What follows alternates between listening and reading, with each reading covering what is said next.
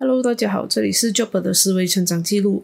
上期节目我们讲到关于英国东莱和冰岛的开发，这期节目我们来讲讲关于英国逐渐掌握马来半岛。在之前的节目有讲到英国是如何接管马六甲的，有兴趣的朋友可以看看荷兰人在马六甲做了什么那一期节目。本期节目将分为新加坡的易主和海峡殖民地这两章，所以我们直接开始英国是如何掌握新加坡的。新加坡易主。新加坡本来是罗佛的领地，但十八世纪后期罗佛王室的无能，使得英国人有机可乘，掌握了新加坡。苏丹马莫沙三世在位的时候，罗佛廖内王朝开始出现问题。一七八七年，罗佛廖内为了摆脱荷兰人的控制，罗佛苏丹寻求海盗的协助，攻打荷兰人在廖内的堡垒。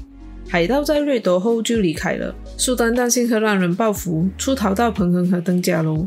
一八一二年，苏丹马莫沙三世逝世，胡吉斯人拥立阿都拉曼为王。苏丹马莫沙一属的长子胡仙被排挤，胡吉斯人以胡仙没有出席苏丹的葬礼为由，不让他继承王位。实际上，那时候他正在彭亨办理婚事，但他得到彭亨首相和罗佛天门宫的支持。事实上，在欧洲战争结束后，一些比较有远见的英国人，比如莱佛士，他看到英国人的两个基地，一个在冰岛，一个在名古连，无法扮演在东方贸易的所有角色，一个过于偏北，一个偏离主要航道，难以和荷兰人的巴达维亚料内竞争，因此寻找新的港口来打破荷兰人的垄断是势在必行的。否则，在工业革命过后，英国蓬勃发展的工业产品将无法卖去东南亚。而新加坡位于中国印尼之间，可以控制马六甲海峡，且水深可以避风浪，地理位置优越，是极佳的港口。在一八一八年，印度总督哈斯定委派莱佛士和法夸尔到马六甲海峡物色新的港口。他们先后勘察克里曼岛、细岛和雅琪，最后看上廖内，但被荷兰人捷足先登。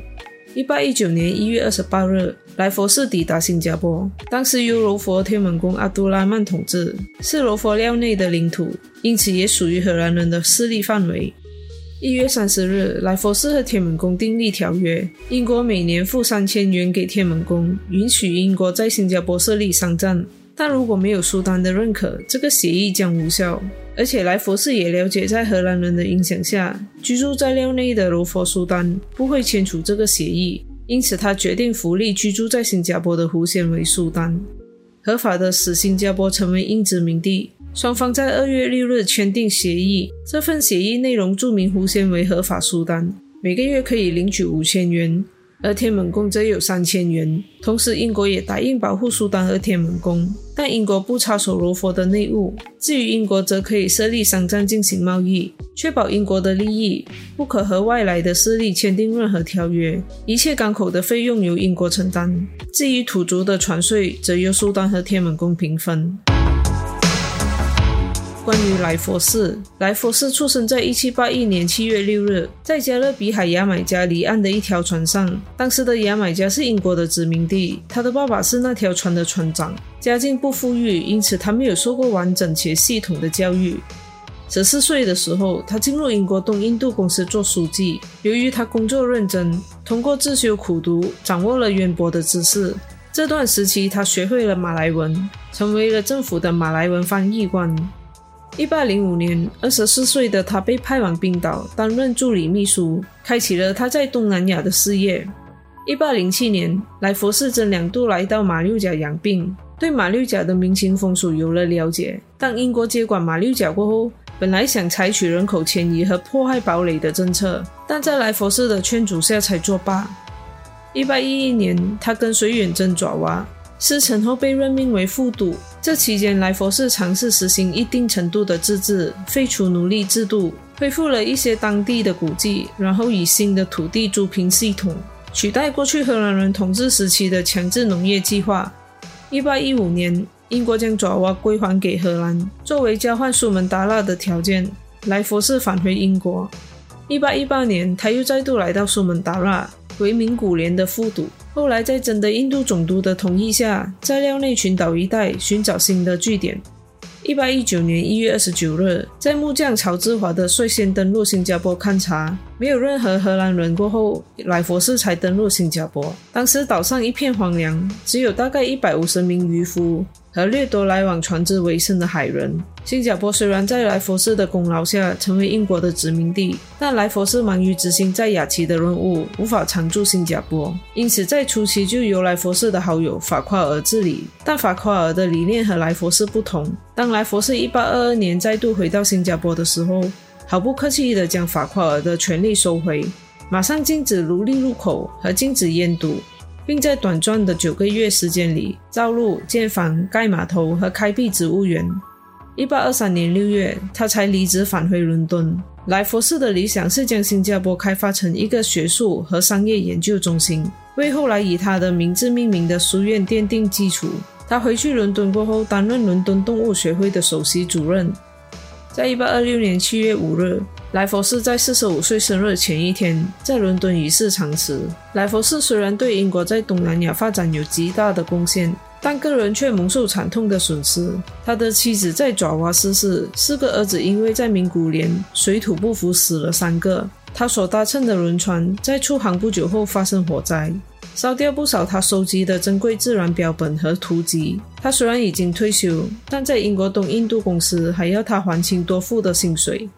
接二连三的打击和挫折，虽然没有因此把他打倒，但当他回到伦敦过后，他的容貌已经比他实际年龄还要衰老。莱佛士虽然长期处在逆境，面对各种挑战，加上身体情况不是很好，任务繁重，却凭着他惊人的毅力坚持学习。几乎每晚深夜才入睡，第二天天一亮就起身开始做工。他的努力使他成为知名的动植物学家，世界上最大的花就是以他的名字来命名的。同时，他也发现了为数庞大的各种花草和动物。除了自然科学，他在人文学科也有极大的贡献。他撰写的爪哇史 （History of Java） 成为有关研究的经典。英国正式管理新加坡，在一八二四年八月。苏丹连同天门宫和英国人签订协议，苏丹和天门宫放弃对新加坡的所有权和要求。苏丹得到每个月千三的退休金和三万三千元的赔偿金，天门宫的退休金是七百，赔偿金为两万八千元。新加坡才正式成为英国的领土，而苏丹和天门宫则不得参与殖民地的政府治理。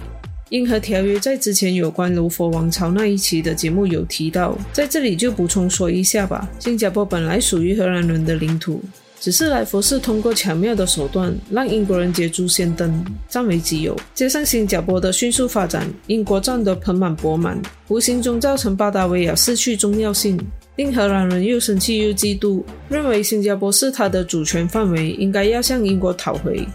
一八二零年，双方虽然有协议，但仍然无法解决两国之间在东南亚的冲突。彼此认为是时候解决双方的问题，以维系双方在欧洲的关系。而英国也想借此机会追讨回十万英镑的债务。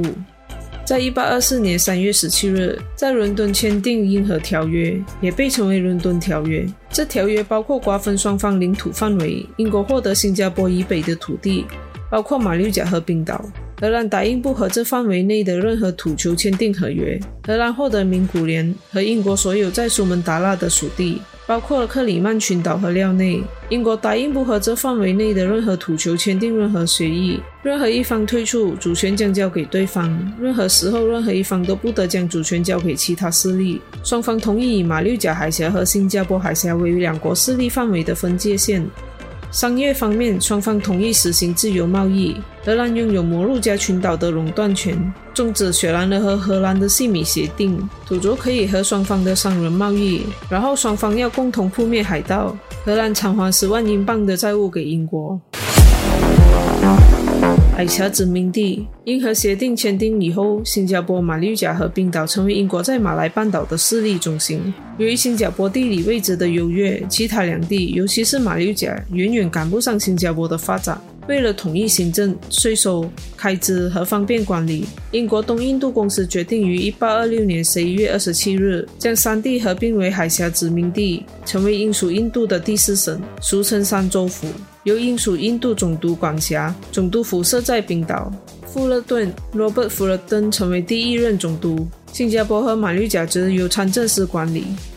但是三州府升格为第四省，涉及浩大的支出和人员，由于入不敷出，只好在1830年降级为府治，隶属英属印度的孟加拉省。随着英国在东印度和远东的进一步扩张，新加坡成为英国在这地区的战略和贸易基地，加上新加坡的商业迅速发展。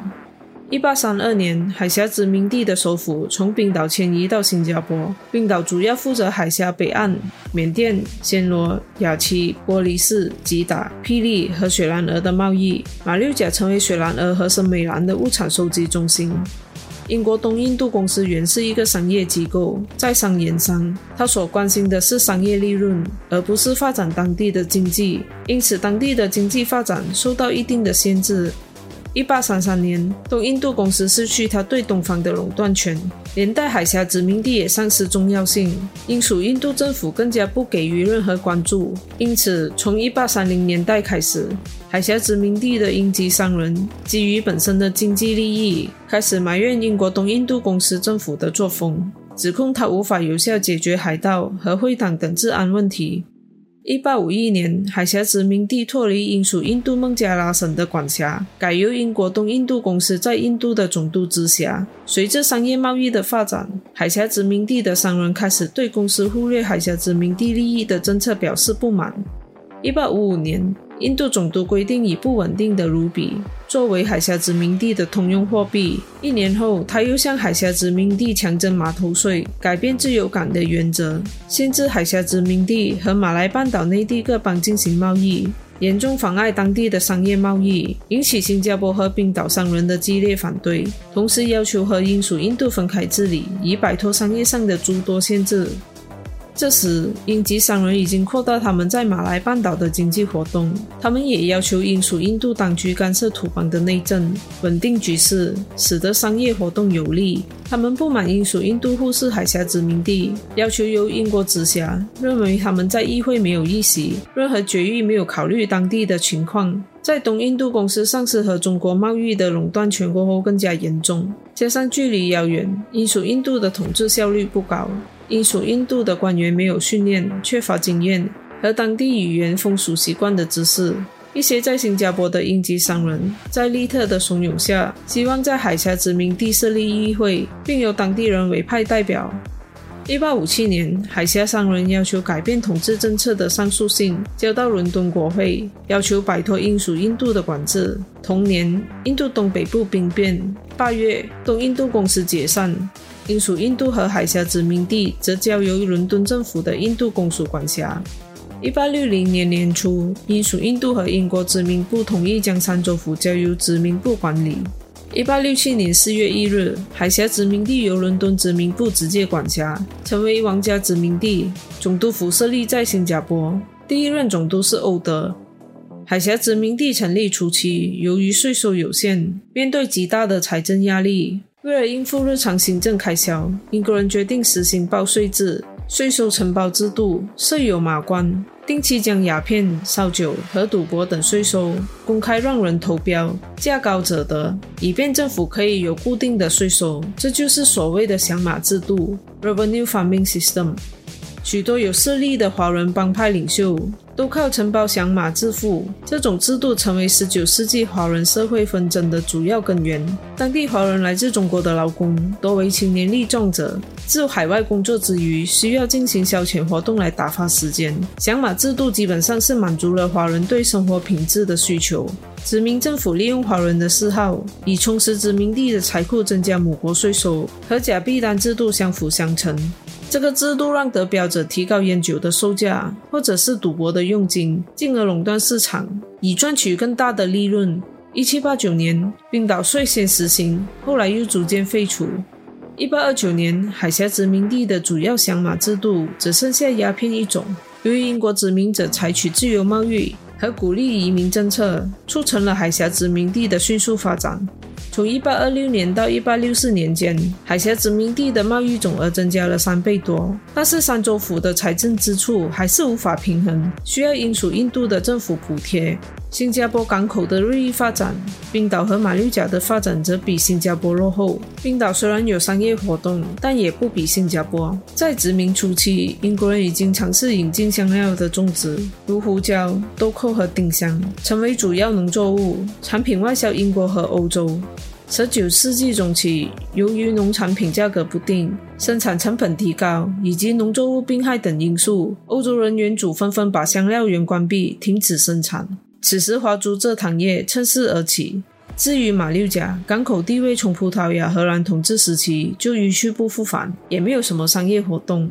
在十九世纪中期，华人大多涌向山地种植木薯，使得马六甲的木薯种植业盛极一时。而新加坡早期的农业以胡椒和甘蜜最为成功。后来罗佛推动港主制度，许多甘蜜和胡椒种植都转到罗佛。在新加坡的这两个种植业也慢慢没落。随着贸易发展，海峡殖民地人口迅速成长，特别是大批华人和印度人入境，成就了今天的马来西亚三大民族。大量华人的移民为海峡殖民。地提供了拓荒的劳动力，为这些地区的繁荣做出贡献，甚至连英国人也赞扬华人是所有亚裔人口中最为勤奋的。英殖民政府当初继承假币单制度，但到了1808年，冰岛废除假币单制度；1826年，马六甲和新加坡也相继废除，但马来半岛其他土邦仍然沿用这个制度。好了，今天就先讲到这里。喜欢我的频道内容的话，记得订阅我的频道哦。这里是 Job 的思维成长记录，我们下期节目见。